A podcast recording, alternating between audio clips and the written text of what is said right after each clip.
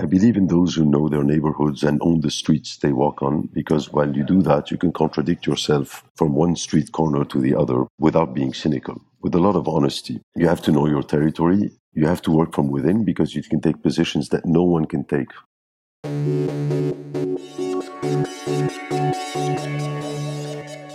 Welcome to Archinect Sessions 1 to 1. I'm Amelia, and this week I'm talking with architect Bernard Khoury.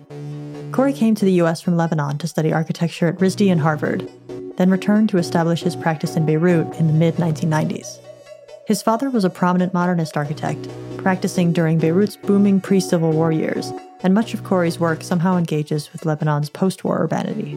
We spoke about his time at Harvard, studying war architecture with Lebbeus Woods, and how his practice is a constant reevaluation of how architecture can reflect upon and come to terms with the traumas of war.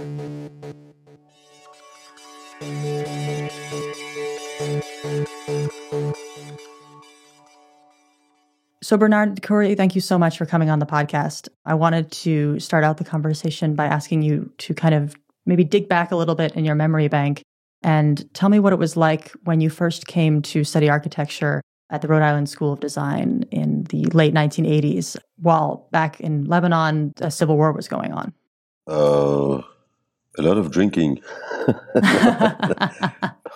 out of sorrow or out of uh, natural collegiate activity? Out of a lot of natural things. No, I had a good time at RISD. It was um, it was a good program. RISD was going downhill, maybe according to certain people, but but I think uh, we had a good time. I went through the whole courses. I, I went through the freshman year, uh, so I did five full years there, and then I continued uh, straight to GSD. I didn't take a break, and one of the reasons I did that was because I wasn't really sure where was home at that point. I didn't want to settle anywhere. Right.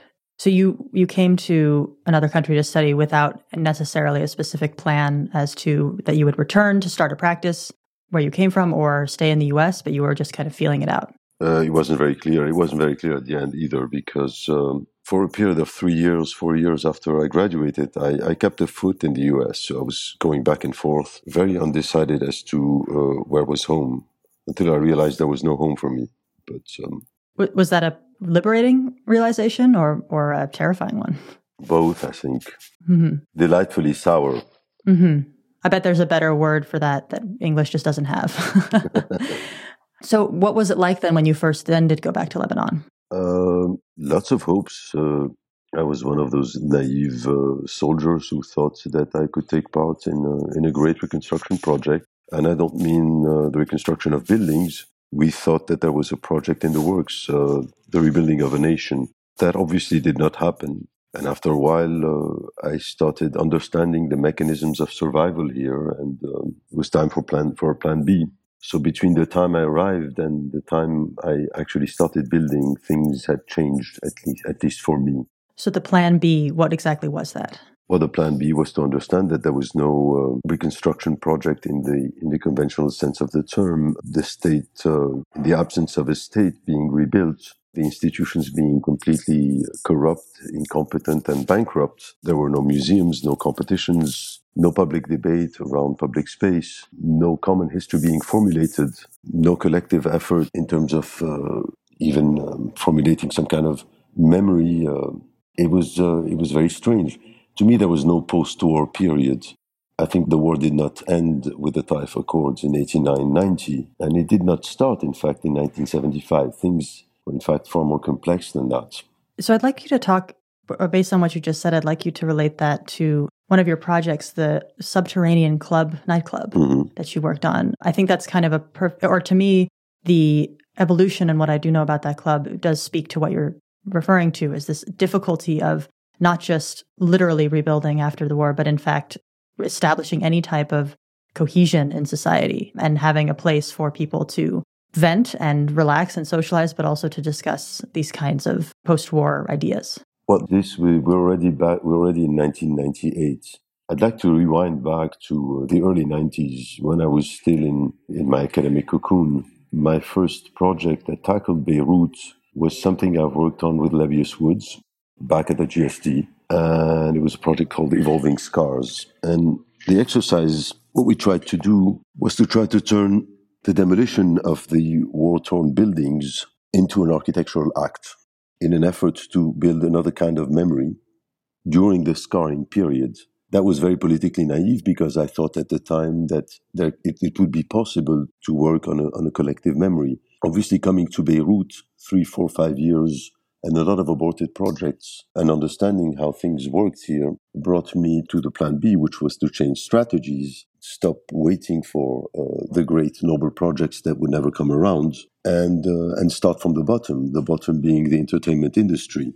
So I did not I did not build uh, post-war memorials or serious projects in the sense that the programs I tackled, well, at least my first buildings were I describe as sort of vulgar commissions in the sense that I catered for the entertainment industry. I, I designed places of debauchery. Uh, I did not, and, and these were not politically accountable in the sense that they were not at the outset political projects. When you design a museum and when you design a building for the public sector, you have a certain level of accountability. I mean, uh, on the political level. It turns out when this territory does not exist, and uh, you start from the bottom. You work on temporary buildings, which is what I did. The first six buildings I built were temporary structures, meaning they had a very limited lifespan. I knew at what date they were going to be demolished, even prior to designing them initially. So when you work on temporary buildings and you work for the entertainment industry, it is kind of liberating because you're not accountable politically. So you can start taking positions and you can take postures that you would not take if you're building uh, permanent buildings and if you're building serious commissions. So that's how it all started. I started building nightclubs, but I did it very seriously. I like to think with a certain level of pleasure, of course, but um, but it wasn't as frivolous as people may think. Well, what kind of then ideals were you trying to imbue in those spaces with having this attention towards both understanding that if the people who are going to be using this are the interesting thing about about the entertainment industry and particularly these projects and my association to my, my collaboration with also the people who were who made this project possible because I was not alone on this. I think uh, you have to have a smart client, someone who's willing to uh, who has the courage to uh, to question things in a critical manner. So I don't think there was an ideal I was projecting through my projects. There was absolutely no certainty in any of those projects, no certainty formulated. In fact, there's a lot of worry in these projects, associated to a lot of pleasure, of course. But I don't, uh, I don't see these projects as idealistic projects. They are projects that try to reformulate a context, a very specific context, and not a consensual definition of the context but one that is very engaged in the very specificity of the situation itself that I'm tackling. And there you can go very far because you're liberated also from this from this complex we have with context, us architects. We always want to be contextual, but but the term context sometimes becomes also very consensual and dangerously consensual in the sense that it ends up formulating dangerously dangerous simplifications of history and dangerous simplifications of context. For me, context uh, is when you're liberated from that and you and you can engage with the very specific situation and not try to engage the context uh, in a in a sort of a broader as a broader territory. So it sounds like your time when you spoke before of the kind of naive project initiated with Lebbeus Woods at the GSD. Would you say that those kinds of academic environments are somewhat implicit in creating that simplified consensus? Oh, definitely, yes. I think people who spend too much time at school end up uh, being completely disconnected from those marvelously sour realities that uh, I have learned to enjoy. So, what was it about at the GSD at that time? Was there other work going on, uh, paying attention to the similar themes that you were interested in, or was the work that you did with Lebbeus no, kind no, of?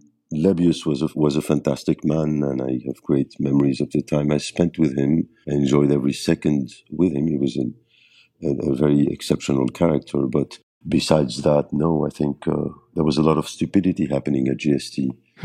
uh, it was a country club. Well, I think that that criticism can certainly be leveraged at many of the similar Ivy League schools at, at really any point. Well, I, mean, I mean, schools in general, no harm. At, mm-hmm. at Harvard, it's a very mm-hmm. serious institution, but I do keep a foot in, in schools every now and then, but architecture somehow the academy has become extremely apolitical. And I think the architectural world has become completely disconnected from what I think is political. I don't think architecture produces any meaning on that level, unfortunately. Mm. So, what would that be? What would be the prime political platform for architects to be engaged with? Or not necessarily platform, but concept? Not architecture. No. they should just stay es- out. Es- escape, escape the practice and try to explore other territories. I was called a gadgetist at school because I was very proud of describing my work not as not as architecture but as instruments you know and i would always start i would always start by by my projects were very narrative at the beginning and, I, and, and i resisted the act of drawing which was a problem with lebbeus but i think he had the sensitivity to respect that in fact, I spent three and a half months with Lebbeus Woods. I did not produce a drawing until probably two weeks before the end. and that was fantastic. We had, we had endless conversations. And two weeks before the semester ended, he told me, Bernard, don't design a project. Just don't even come to the final pinup because the conversations we had had were, were so constructive and were so, were so interesting. He was working on Zagreb at the time. I did not know that he published, uh, he had a small publication. So the issue of war and architecture was very dear to him. And um, so we shared a lot of those worries. And, um, and then when he was gone, I developed this project solo on two weeks, for two weeks. Evolving Scars is a project I still present to this day, you know, sometimes in lectures, some 25 or whatever years later. I think I produced it in 91, so that's 25 years ago.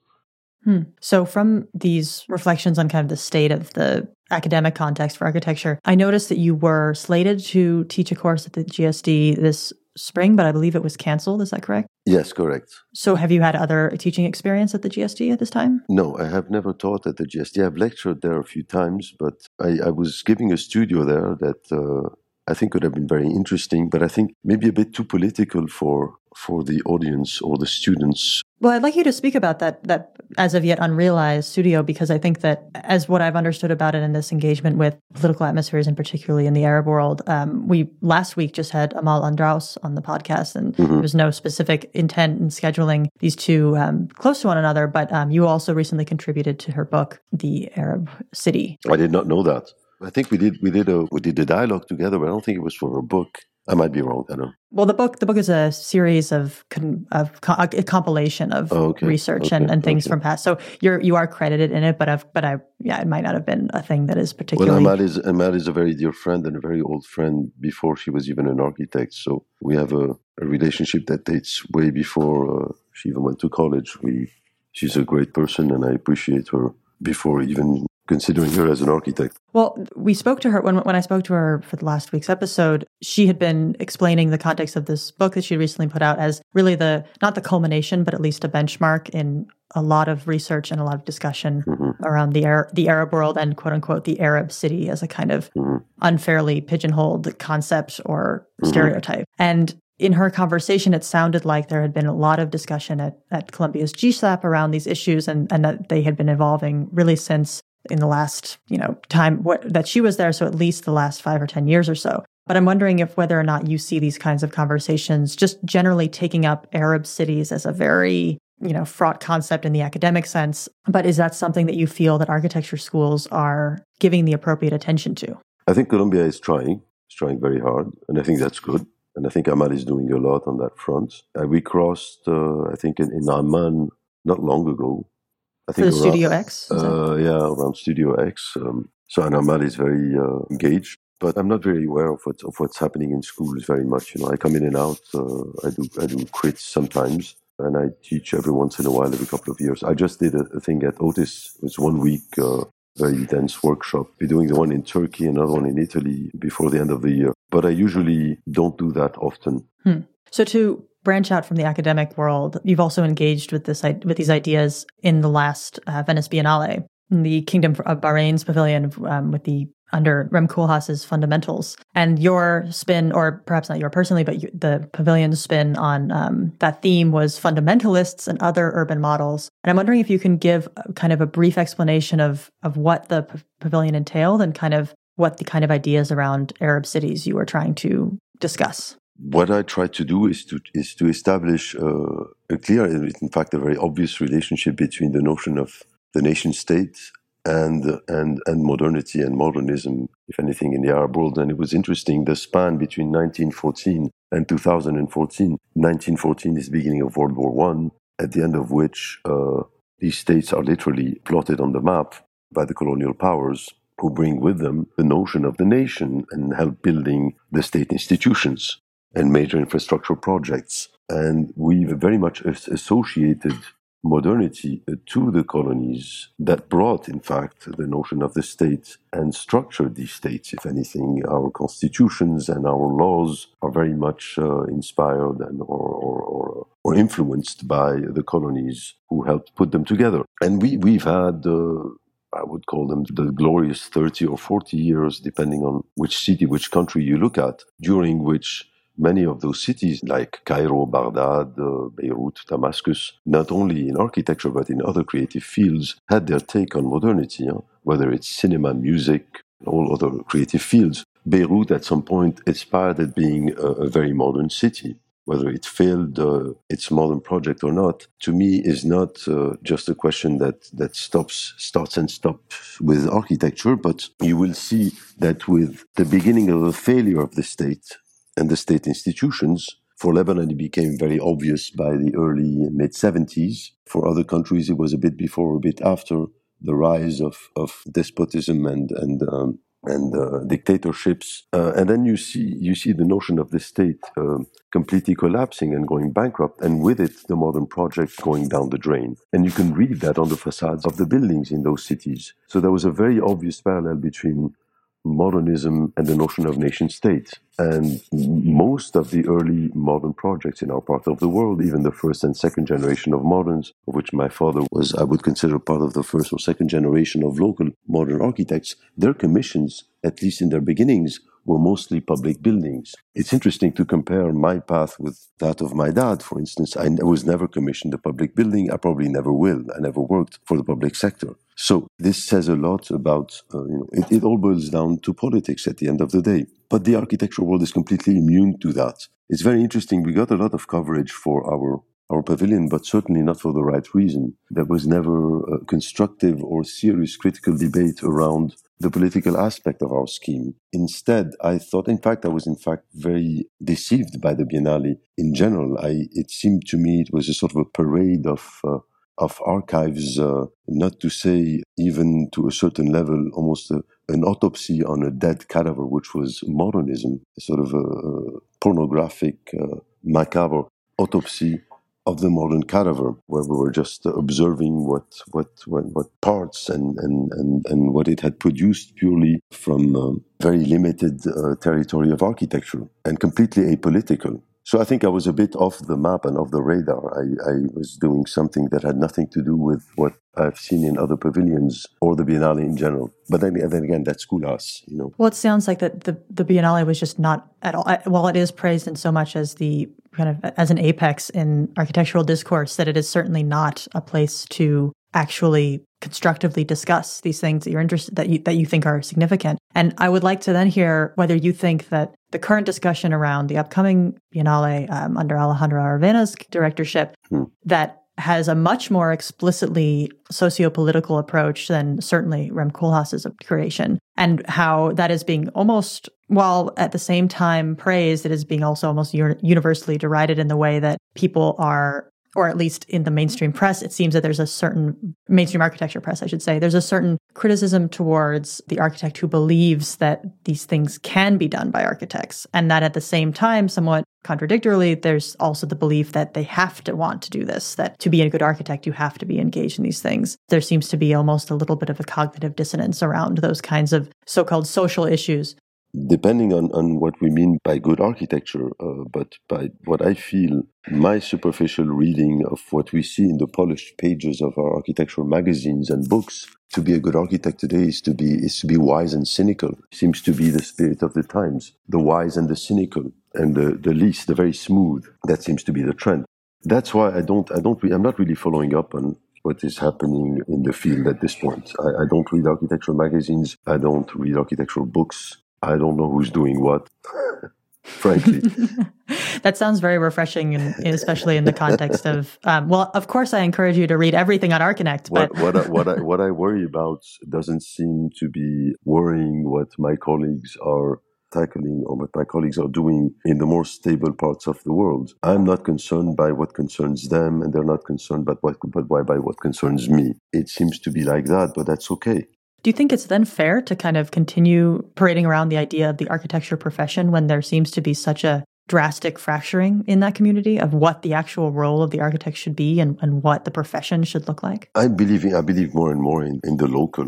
You know, when I got out of school, I, I had this stupid uh, fantasy of becoming an international architect. And when I see what, what the international architects and what their certainties have produced on my territory, I am beginning to think maybe I should stay and practice in my own neighborhood. I believe in those who know their neighborhoods and own the streets they walk on, because while you do that, you can contradict yourself from one street corner to the other without being cynical, with a lot of honesty.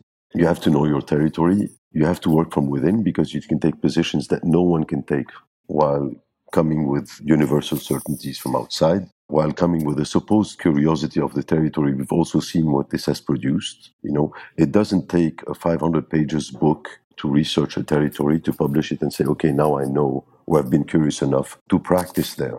It doesn't work because, again, I feel they're theoretical postures and theory only can only produce consensual definitions at the end of the day. I believe in the local. I believe in the very, very specific, the extremely specific, obsessively specific approach and reevaluation of what context means at every single situation. I'd also like you then to speak about your work with DW5. As I understand it, this is a architectural design production company. So you work with a variety of other local architects to help them put together whatever they need to create a project. Is that kind of a fair that's a fair way of, of, of, of, describing it. And, and it was the initial idea, looking at it like maybe like hospitals do, you know. A lot of mm. doctors can operate in one, in one same hospital. But it turns out uh, most of them have run, have run away.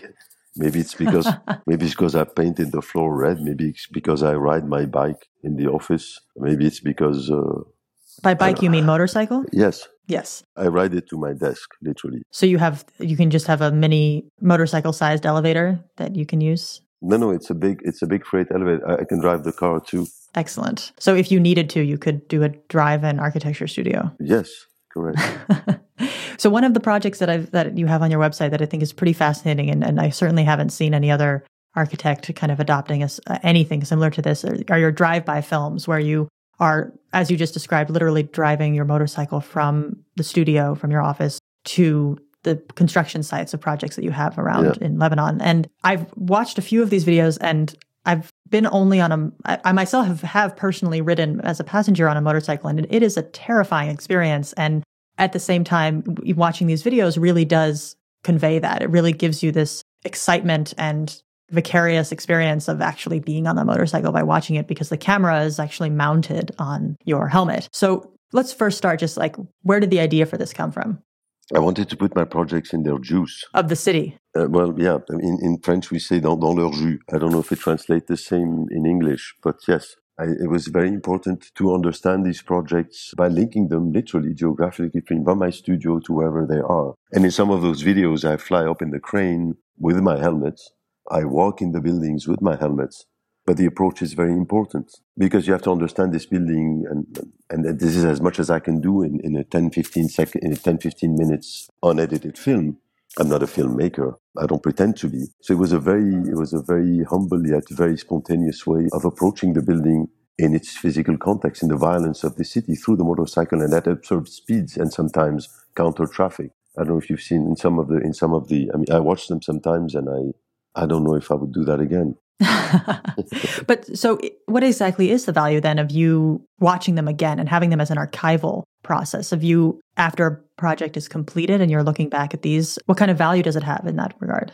Well, I think you, you, we, I've, I've, planned buildings, I've designed them, I've talked about them in certain ways when they were on the drawing board, when they were under construction, and looking back 10 years later, uh, they take on sometimes a completely different meaning. So I think it's important to, to register at some point in time, very specifically, at a specific date, on a specific route, what it was like, because it certainly won't be the same if I could do this every day, I'd do it. You know? I think it's a lovely example of what the actual designer's experience in a way is with regards to like visiting these projects and, and gradually seeing them progress while also giving a very visceral piece of media for someone who is ne- who might never see the place to actually get to experience it yeah. somewhat peripherally. We, we've in fact did a, there was an installation that was produced with these 12 videos. I think there were 12 of them a couple of months later in Mexico, where I, I sculpted a replica of my helmet in, in wood sections, in which, uh, and I've placed it in the middle of a room with a circular formation of 12 screens. And the 12 videos were running, looping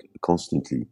And you can wear that helmet that had uh, another sound that was produced by uh, a dear friend of mine who's a local musician that was supposedly produced with sounds that he had captured out of these videos. He's a musician. So anyway, you had the sounds produced by the 12 videos, which was a cacophony of the, the wind and the, you know, these cameras don't capture sound well. And you had, uh, you had the, the 12 uh, tours, the 12 rides running simultaneously, and you were trapped in the middle of that. It was an interesting thing to work on. So these were in fact done also for that. The, the videos were, were also produced with that installation in mind. Well, Bernard, thank you so much for joining us on the podcast today. It was great to talk with you. You're most welcome.